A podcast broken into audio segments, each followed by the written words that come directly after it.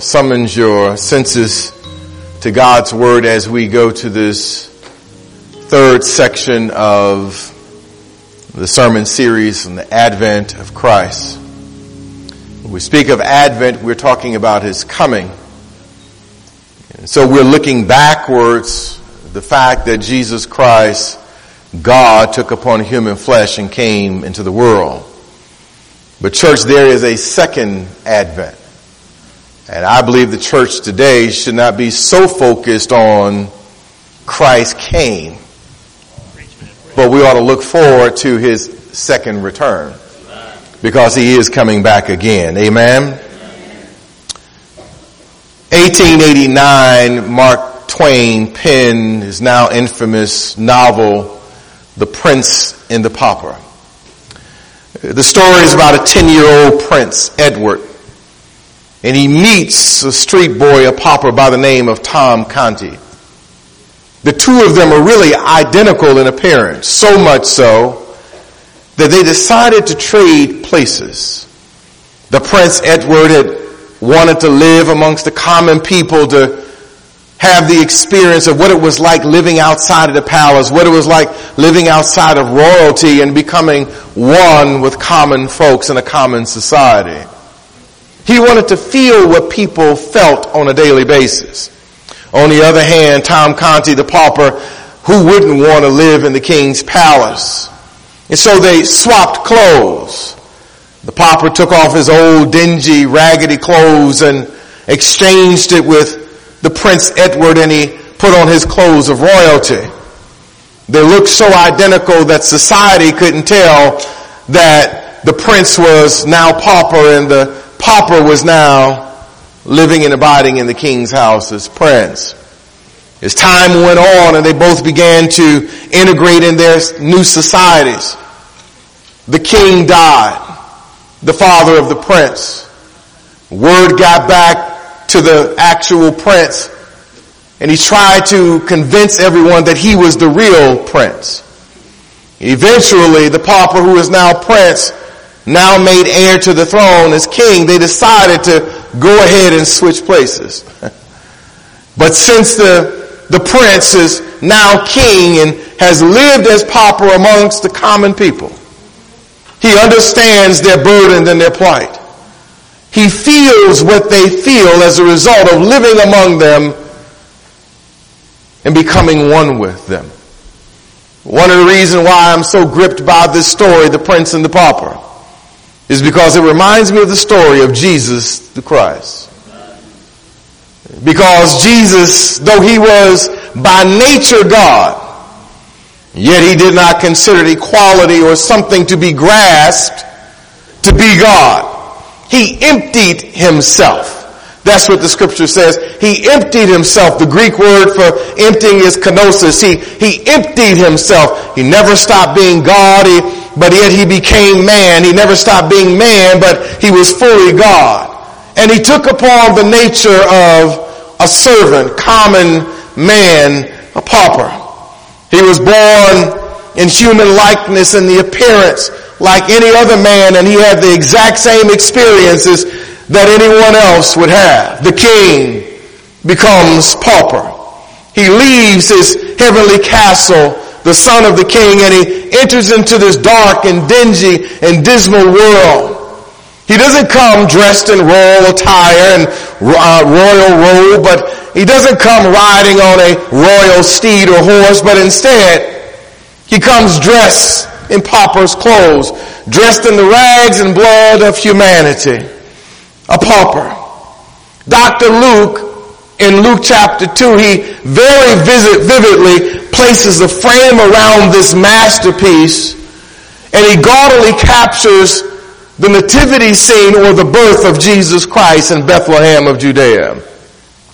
I invite you to turn with me to Luke chapter 2 as we read the first seven verses to capture this story.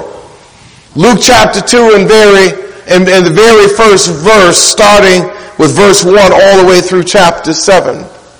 Will you stand with me this morning as we read and adhere to God's and give our attention to God's word?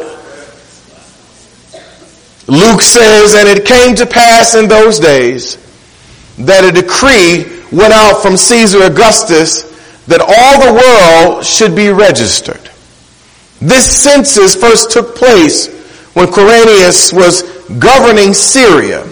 So all went to be registered, everyone to his own city.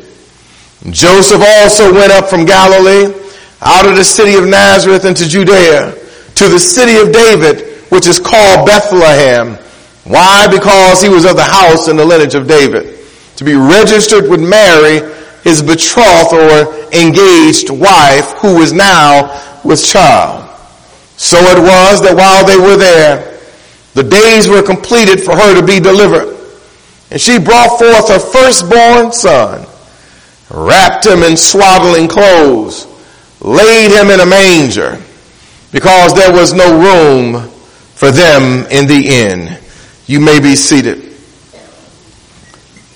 If I could tag and title this text today, I would tag it, how low will he go? How low will he go? One of the things I've noticed is that people today, they love greatness. I think one of the greatest reasons why people want to be great is because of the notoriety and the fame. People will do almost anything to be noticed. Matter of fact, greatness has a certain attractiveness to it. There are people in sports, entertainment, business, and even politics who are famous. In sports, everybody wants to be like Mike. Kanye himself said recently that he's the greatest artist that God has ever created on the face of the earth. People love greatness. They want to be known.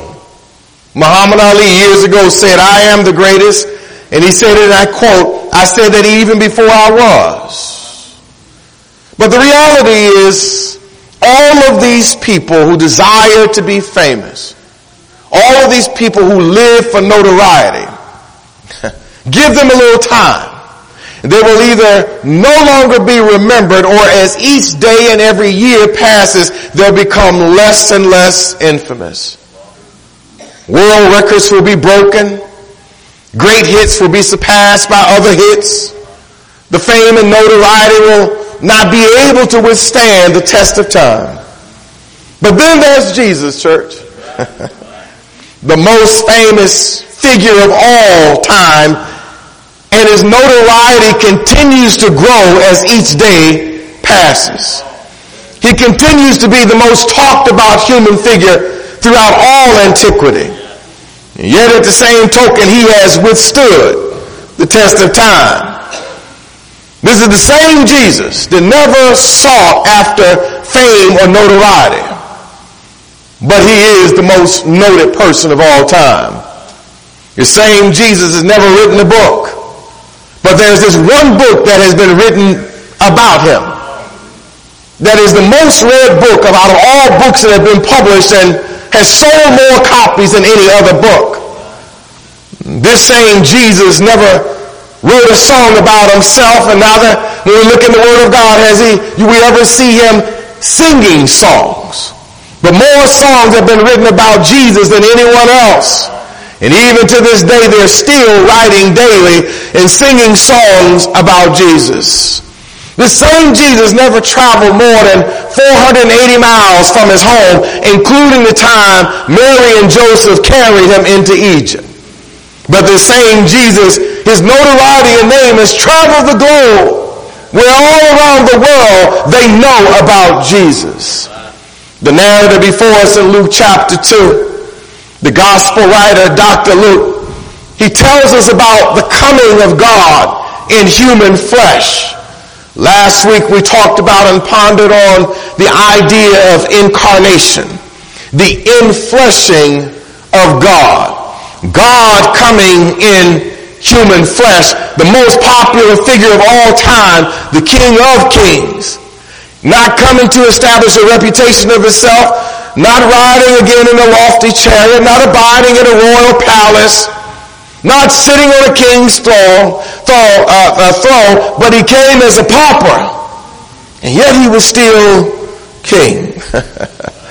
Throughout the Old Testament, the Old Testament writers, they've been introducing this king for 1500 years before he was ever born into the world physically. Christ has always been abiding in the shadows of the Old Testament. The Old Testament writers painted Christ and whatever the figure might have been, but Christ was standing there all along. He was a Polaroid snapshot waiting to be developed in human flesh. Philip, after he seen Jesus eye to eye, he read and found Nathanael and he said to him, we found the one Moses in the law had been writing about and the prophets wrote, Jesus of Nazareth, the son of Joseph. Jesus was in the shadows of the Old Testament. Can I tell you a little bit about him? When we see Abraham climbing Mount Moriah at the instruction of God, and he takes his only son, Isaac, there, lays him on the altar. And he looks toward heaven with a knife raised, ready to sacrifice his son. And God stops the knife from falling. Because God has prepared his own sacrifice. Christ was in the shadows at Mount Moriah. Moses standing there at a burning bush that was on fire, but it was not consumed. Christ was standing there in the shadows of a burning bush. Jonah in the belly of a great fish for three days and then spewed out unto land. It's a picture of Christ in the shadows, resting in the grave for three days and then on the third day, he rises out of the grave into full life. The law of Moses was just a tutor. It was a, another one saying that it was a guide. It was leading us. It was a roadmap. Christ is contained in the law as a shadow. Jeremiah the prophet asked this question, is there no balm in Gilead? Is there no physician there that can heal the sin sick soul? Christ was there in Gilead, the great physician. The Passover feast, the feast of unleavened bread, is Christ in the shadows as the sacrificial lamb and the bread of life without sin or yeast. The first reference that we ever have of Christ is found not by the prophets, but in Genesis chapter 3. It's when God himself announces to, to uh, Eve after she transgressed against God that there will be enmity, enmity between Satan and your seed. We all know that a woman doesn't have a seed, but we know that Christ was conceived of the Holy Spirit inside of Mary. And he says to, to uh, Eve that this seed in your womb, he will bruise his heel, but Satan will bruise his head. And we turn some uh, 2,000 years later and we find Christ at Calvary, a place called Golgotha, a place of the skull. And it's there we find theologically is referred to as a theophany or more particularly it is a Christophany where Christ himself bruises the head of Satan through his death at a place called the skull. Christ has his head on the skull of Christ, of Satan. But at the same token, Satan is bruising his heel. Christ in the shadows. From Genesis to Malachi, we see Christ in the shadows. But then when we turn to the Gospels of the New Testament, Luke chapter 2 in particular, we see the presence of this present now present with his people. I'm going to say that again in case some of y'all were sleeping on that. Paul said it this way, thanks be unto God for his indescribable gift. And so when Christ came in human flesh, we see his presence of this present becomes now present to his people. In a moment, in the twinkling of an eye, Jesus, who has always been God, takes upon human flesh and becomes something that he has never been before, but now will forever be. Fully man and fully God at the same time. It is in this second chapter of Luke that we see a picture of this long awaited and greatly anticipated glory of God coming down low. King Jesus coming down low. I want us to look at six low points so that we will know just how low Christ is willing to go even today. Six points we gather from these seven verses of Luke chapter 2. First of all, I see that King Jesus came at what seems like imperfect timing. Somebody say imperfect timing. He comes at what seems like imperfect timing. Consider the timing of Jesus Christ's birth. It wasn't pleasant times in Israel. They were under Roman oppression. It's not perfect timing. Mary, his mother, is nine months pregnant, expecting to give birth any day. She has to go to Bethlehem of Judea for the census established by the Roman government. It's not a good time for a pregnant mother to be traveling. Consider the timing of Jesus' birth. Mary conceives as a young teenage girl, but she is not yet married. It's not a good time to have a baby. Because of the census and because Bethlehem was filled with travelers, there was no vacancy at the inn, the motel, the hotel, or the holiday inn. Not a good time. But how many folk know that God's time is not man's time? Paul says and writes to the church of Galatians, Galatians 4 and 4, but when the fullness of time had come, but when the fullness, when the time was right on God's calendar, God sent forth his son, born of a woman, born under the law. See, things ain't got to be perfect for God to go to work. Look at God's timing in his son Jesus. He's, he's the one, Christ, who is boundless by time. But yet church subjected himself to the confines of his mother's womb and then the constructive gestation. He endured nine months on a timetable that man has designed. Y'all, y'all didn't get that. Let me say it again. This is the same God that cre- created the entire world in six days deep, but he submits himself to the laws of nature and time and incubates nine months in a mother's womb, a womb that he created for himself. Y'all still didn't get that. This is the same God that existed before time. He created time, created day and night, stood between the AM and PM, and was neither bound nor touched by either of them, yet he submitted himself to time. Y'all still didn't get that. This is the same God that existed on yesterday, time but who is already into tomorrow, time. And standing here today and neither yesterday nor tomorrow affects his day, his day, time. Y'all still didn't get that. Not only that, but listen, because he submitted himself to time for his birth, Christ had to also submit himself to time for his death. Before Christ left, left his heavenly office, his father handed him a terrestrial appointment card for death. He had a scheduled appointment for death. You know what the word of God says, for it is once appointed unto man to die. Even in the Garden of Gethsemane, Christ tried to reschedule his appointment with death with his father. If it be your will, let this death pass. And he looked at his appointment with death on his appointment card and said, nevertheless, let your will be done. But what does this tell us? It tells us that God is not bound by time. We might have a situation where we feel like we're running out of time, where we're confined by time, or that time is not on our side. But Jesus shows us that he is always on time. Not on our timetable, but on God's timetable. The Bible even starts off with these words, Genesis 1 and 1.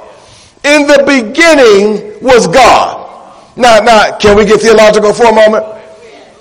The word the was added that was not in the original Hebrew. So the text should really read this way. In beginning, God.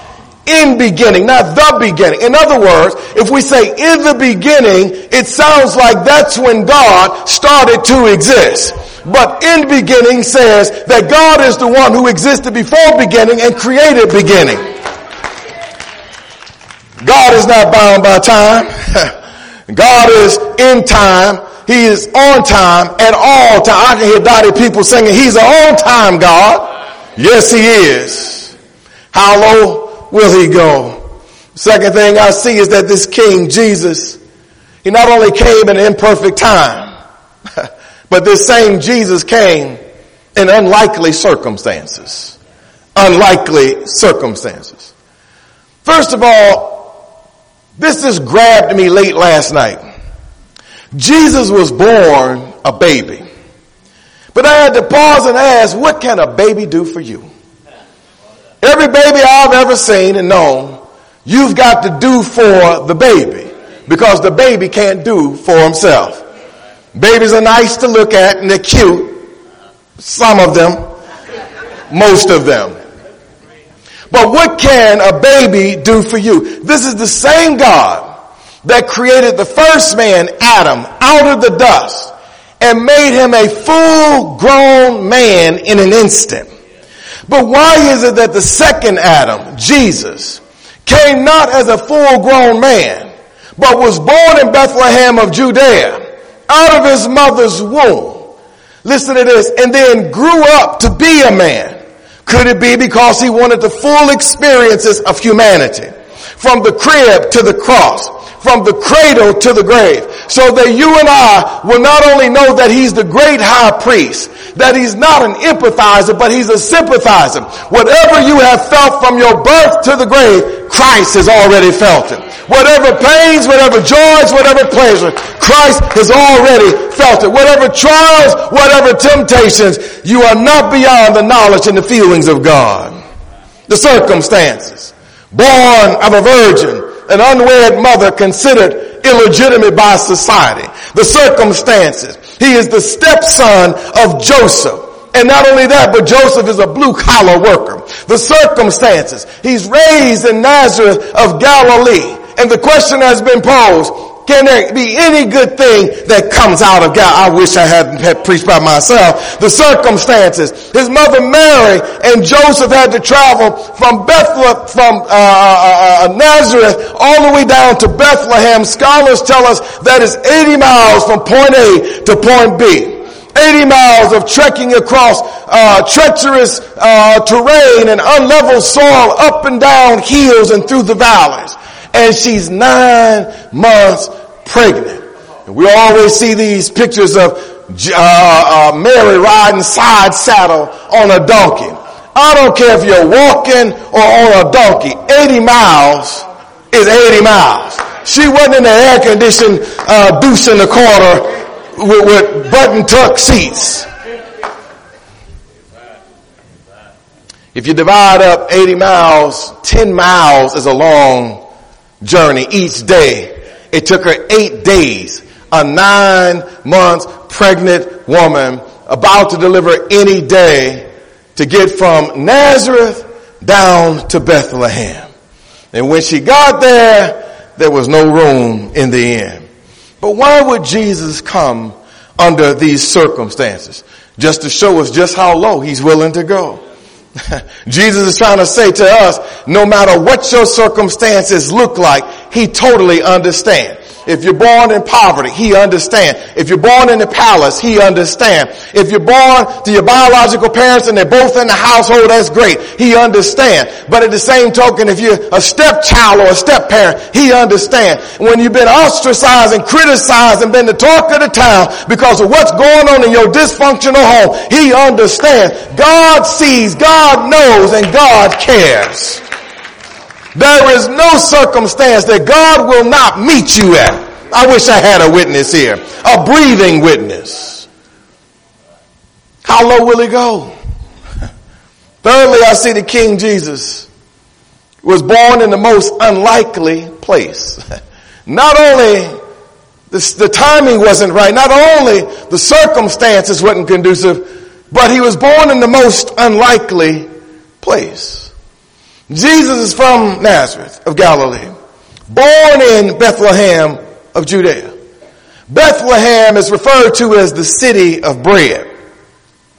But yet at the same token in this life of Israel, this time of Israel, instead of them producing loaves of bread, they're living in the ghetto of shame and of crumbs. There's a lack of hope. There's bleakness throughout the country. They're living in spiritual depression and oppression. But Jesus, the loaf of bread, the living bread, came to bring life. He came to bring joy. He came to bring hope. He came to bring purpose and fulfillment. He came to bring salvation. He came to bring uh, deliverance from sin and oppression. But because there was no room for him in the end, Savior of the world, King of kings and Lord of lords, he was born in a barn, church. There's no other way of saying it. He was born in a barn. The Messiah, the one who created the world and owned the cattle on a thousand hills, the earth and the fullness thereof is his. And he was born in a barn. Now, now, let me pause for a second. I don't know how many of you all have, are from the country. If you're from the country, say, I'm from the country. Not the country, but the country. The country is the United States of America. But the country is where you live outside the city in the United States.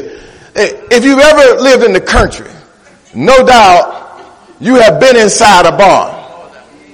And here's what I notice about a barn. A barn is a barn. I don't care what you do to it. You can paint it. you can hang chandeliers in it. You can spray it down. But a barn is still a barn. You can hang streamers with a banner say, welcome, welcome home, baby Jesus.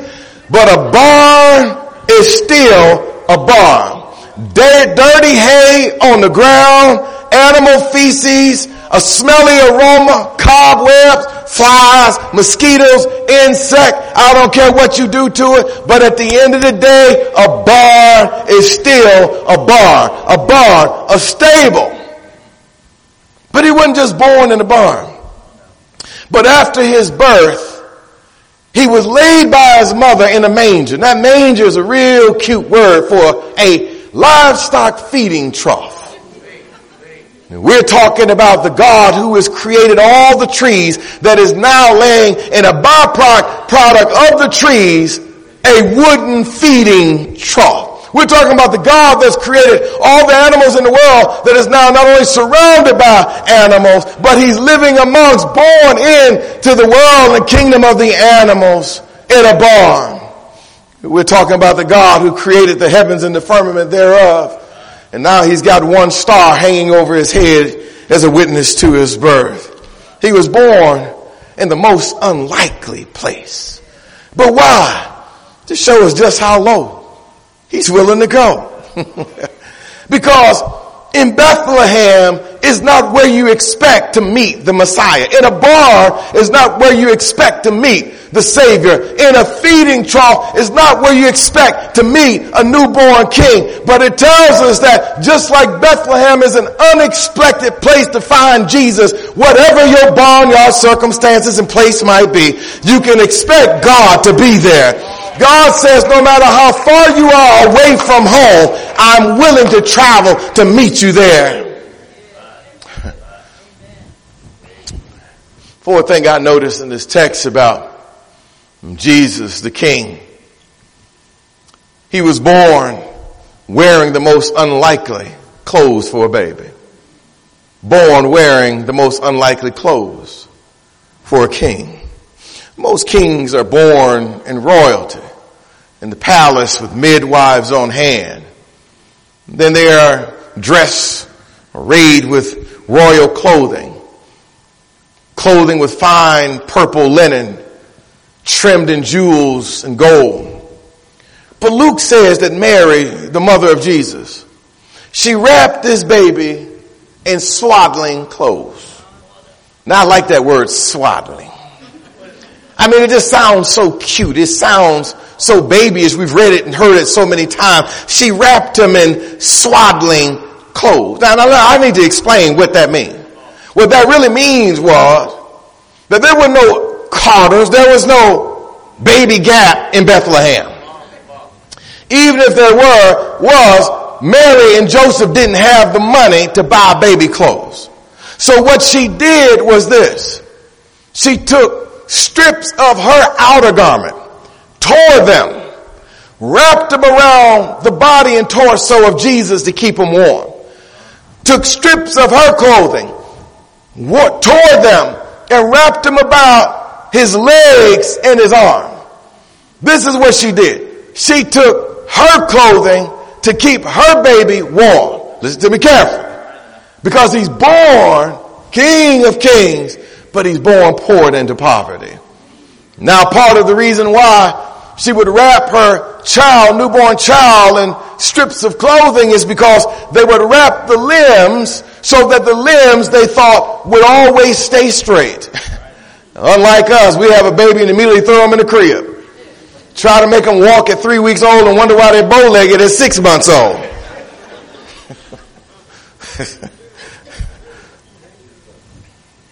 why would Jesus be born in rags? The same Jesus before his death took those rags off, got down on his knees with a basin of water, the teacher to the student, the master to the servants and washed their feet. That same Jesus said, I'm going to get undressed one more time. And at Calvary's cross, he allowed them to strip him of his clothes naked and then to sell apart his clothes and lies. Why? So this Jesus said, I'm going to show you just how low I'm willing to go. Doesn't make any difference how raggedy your life look like and what you might be clothed in in sin and in shame and disgust. Let me tell you something. Jesus Christ is here today, whatever your circumstances might be, whatever the timing might look like. He's here today, no matter how, I'm gonna say it like we say where I come from, no matter how raggedy your life might look, Jesus can dress you in His righteousness. No matter how crooked your life might be, Jesus can take the crooked and make it straight. The, the fifth thing I notice, I hope y'all ain't getting bored with the story of Jesus, is that Jesus, the King, He came for the most unlikely people. yeah, I'm talking about you. And I'm talking about me. And I'm talking about them. Jesus came, was born into this world, into the most unlikely people. He didn't come for royal families per se. He came to common folk. Jesus said, I didn't come for good people. Here's the reason why, and I hate to burst your bubble sitting out there. He says, because there aren't any good people. He says, there are none that are good except God. All have sinned and come short of the glory of Jesus, uh, of God. This is what he said to the, the Pharisees who had their noses and nose stuck up in the air and they're walking in their piousness. He says, only those who are sick need a physician. They thought to themselves, well, I'm sure glad that we're not sick. No, Jesus said, you're all sick. It's just some have already been diagnosed with this sickness and others have not gone to the great physician to have an examination. In other words, all of us are sin sick in need of the great physician, in need of healing, and he came to us, unlikely people. but why? Paul wrote to the believers in Ephesus in Ephesians chapter 2. And he says, while we were yet in sin, Christ died for us. He gave us life, made us one with him. For by grace we are saved. It's not of works. Then in Ephesians 2 and 7, he, he said it this way, that in the ages to come, in the future, God might show the exceeding riches of His grace, the exceeding, the bountifulness of His grace towards us in His kindness towards us, in His kindness towards us in Christ. In other words, we walk around thinking God is a police officer with a billy club and mace in heaven. We walk around thinking God is trying to beat us down. We walking around thinking God does not love us, that God does not care, that He's a cruel God. How can He allow all this to happen? And he said, I sent my son just to show you how gracious and how loving, how beneficent and how kind I really am.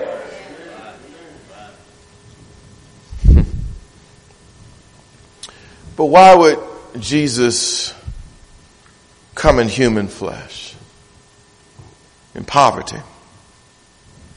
Humanity. That's a deep question. Just to save time, let me give you my brief answer. God could not save us, mankind, from heaven. And I hate to say what God can't do. But we got to understand that Christ took upon human flesh for a reason, God. Because it is mankind, humans, in the flesh, that sinned and transgressed against God, starting with Adam and Eve. And they, therefore, it brought forth the wrath of God against mankind. The only way the wrath of God can be satisfied is by the justice of a righteous God. This righteous God demands justice because of the unrighteous acts that have been committed against him. And in order for justice to be met or made, therefore, you would have to have a human being who was willing to make the sacrifice on behalf of those who committed sins in the flesh. Flesh had to absorb, the humanness had to absorb the penalty that all of us as humans rightly deserve. Justice demanded payment, but sin was committed in the flesh, so therefore flesh had to absorb the penalty of our sins. The writer of Hebrews in Hebrews chapter 2 verse 16 and 17 said this way, for surely it is not the angel he helps. It's not the angels that Christ helped, but Abraham's descendant.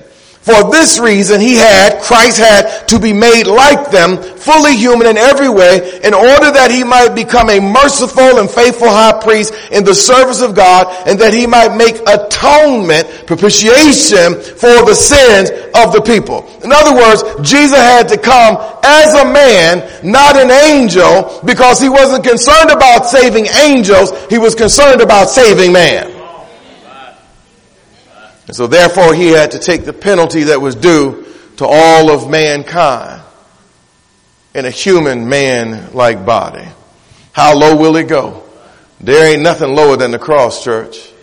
There's nothing ro- lower than Roman execution.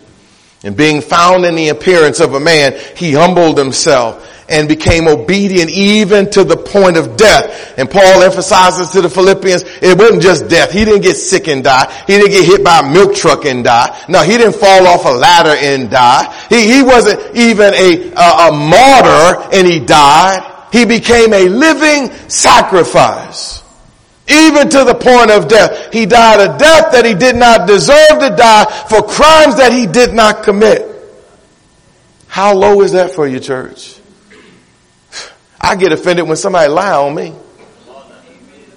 I get upset when I was a child in school and somebody blamed me for something that I did. Oh!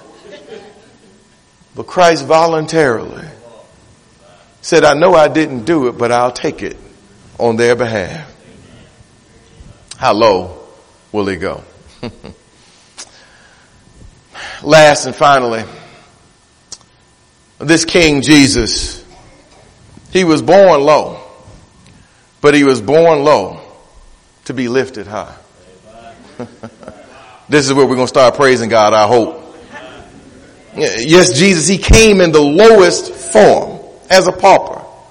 But on the, on the other hand, the reason why God sent him into poverty, born as a child, is so that the greatness of God will be seen and will be glorified for those whom he was born and he died for.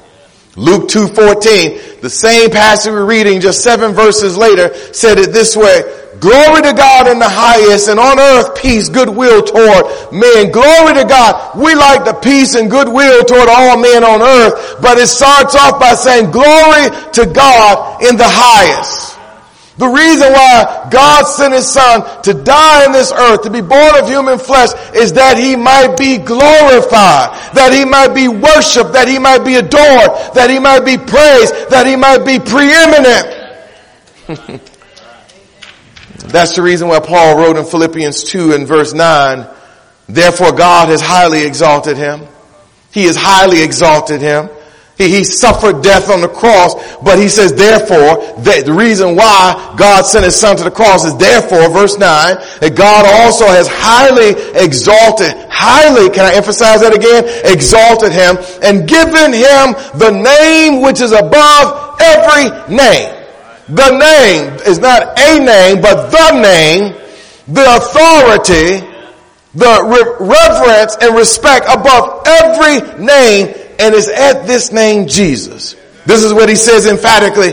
Every knee should bow of those in heaven and those on earth and those under earth. And he repeats it that every tongue should confess that Jesus Christ is Lord to the glory of the Father. Why? Because he came into this world and he emptied himself. Why? So that he might be praised, glorified, and worshiped as a result of it. He was born into poverty in a barnyard. No room for him in the inn. Rejected by his own. Laid in a manger. Humbled himself even to the point of death on the cross. Why? So that he might be highly exalted. But how did God do it? What does this exaltation look like? He has given him a name. I'm going to repeat it. Above every name. Above every name. It's the greatest name. The most glorious name. It is the most famed name. The greatest notoriety in that name. The greatest honor in that name. The greatest respect in that name. The greatest weight in that name. The greatest value in that name. The greatest treasure in that name. The greatest reverence in that name. The greatest adoration in that name. The greatest beauty in that name. The greatest salvation in that name. The name of Jesus. That every knee shall bow. There's no exceptions. A matter of fact, he went through three different categories and areas. No exception. He says, I want you to know that nobody's going to be exempted. He said, let me start here. Who's going to bow? Who's going to confess that Jesus is Lord? First of all, those who are in heaven. Every angel is going to bow down and confess that Jesus is Lord. Every redeemed person that is in heaven will bow down and confess and worship Jesus Christ and adore him as Lord. But he didn't stop there. Even those who are left on the earth, they're going to bow down and worship and acknowledge that Jesus Christ is Lord. Every folded arm is going to be raised. It doesn't make any difference you're saved or you're not saved. If you're on earth, you're going to bow down and you're going to admit what God has been saying all along, that Jesus is worthy of worship and of praise every saved person who acknowledged that Jesus is Lord of my life, but we didn't want him to be Lord of every area. We're going to bow down and admit you were absolutely right. I was absolutely wrong. I wouldn't give you this, but you're Lord over it anyway. This is the part that gripped me right here. And even of those under the earth, the demons that have been cast in hell, and those who have died and rejected Jesus Christ, this is what he's saying to us. Do you know what folk are doing in hell even now?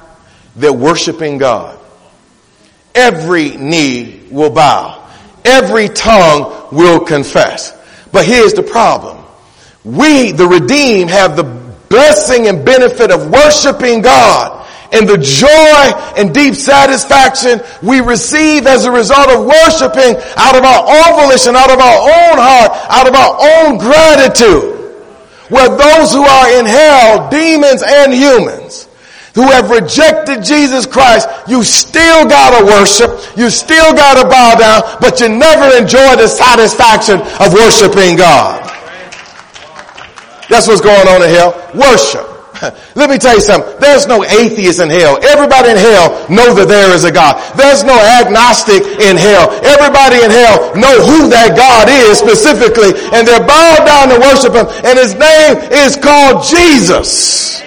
A name above all names. So the question is not if we gonna praise him. The question is when are you gonna praise him? You either gonna praise him now or you gonna praise him later. But if you praise him later, you're gonna miss out on the joy and the benefit of worshiping God.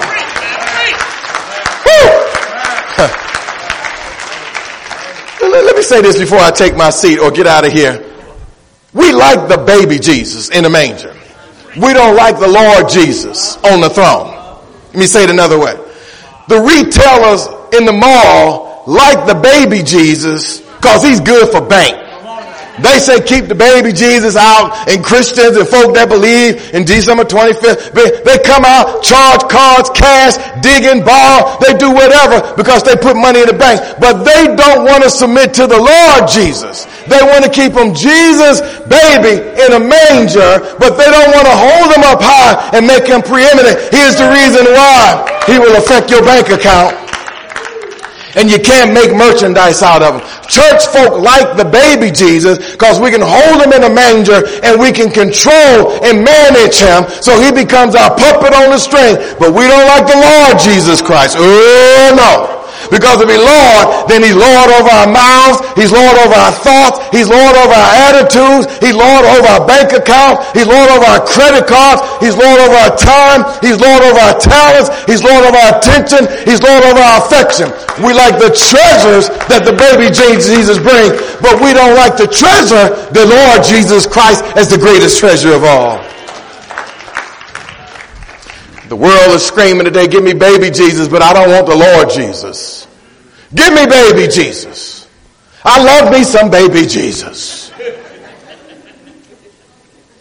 The question is not is Jesus your baby in the manger, but is he Lord in your residence? Every knee is going to bow. Every tongue is going to confess that Jesus is Lord to the glory of God. So the question now is not how low will he go? I'll give you five pictures of just how low he's willing to go for me and you and for the world. But now that you know that he's already gone low and he's with us, the question is what are you going to do with him while he's here? Will you accept him? Will you reject him? Will you embrace this indescribable gift that is beyond words and comprehension? The greatest Savior, the greatest lover you will ever know. Or will you say, I don't need you in my life? I like the picture and the story of you in the manger, but I ain't trying to take you home to sit on the throne of my heart. That decision is up to you. How low will it go? Even the death of the cross. How low will he go? You might feel like I run out of time or I've got plenty of time. But let me tell you, God's time is not our time. And I'm here to tell you, He is always on time. How low will He go? He'll meet you in the most unlikely circumstances, in the most unlikely places. You are never out of the reach of God. How low will He go? It make any difference how filthy we're dressed today and what unrighteousness we're clothed in, what our lives might look like. But He's willing to make us righteous by giving us His righteousness as the righteous attire that we can wear and identify with Him. God will change your life around. I'm a living witness of that. He will change. You ain't never going to be perfect on this side, but He will change transform your life on a daily basis. I know I've got some witnesses out here. The question again is, what are you going to do with him? I know he's low, but will you exalt him on high? Let us pray. Father God, we give you thanks. We praise you, O Lord, for you're worthy to be worshiped, praised, and adored. And God, I thank you, Lord, for your people. I pray, O oh Lord, that if there's anyone here today that may not know Christ as the Lord and Savior, that they would surrender to a God who loves us so deeply and so dearly. A God who demonstrated his own kindness by giving something in someone that we would dare to sacrifice. None of us would ever give our children away to die for the world and for sinners and people who would ridicule and spit on us. But oh Father, you didn't give your son for friends. You gave your son away for enemies.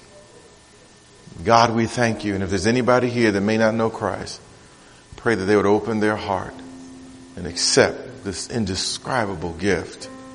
A gift of all gifts. A gift of eternal life and forgiveness. a gift, oh Father, that cleanses our consciousness of condemnation and of shame. And we know we can stand before you regardless of what people think about us. And they see us as one in Jesus. And you see us as one in Christ Jesus, your son. Lord, I pray for those of us who have accepted Christ as our Savior that now when we leave this place, He'll be our Lord. He'll be our Master and reign in our hearts. Lord, I pray today we would submit ourselves to Him in every conversation, every thought, every deed. Lord, every relationship, every business transaction. Lord, as stewards, I pray, oh Father, we submit to the Lordship of Jesus Christ in our time, of our talents, and of our resources. God, I pray that we submit ourselves to the Lord Jesus Christ in our attitude, in our value system. Be thou glorified, O Lord. Now when we leave this place, help us to share your love and kindness with the world filled with crumbs and hopelessness. And I pray, oh Father, that we can offer to them freely what you have given to us freely. Jesus Christ, the bread of life, and not only baby in a manger, but king upon a throne. In Jesus' great name, amen and amen. Amen. Come on, let's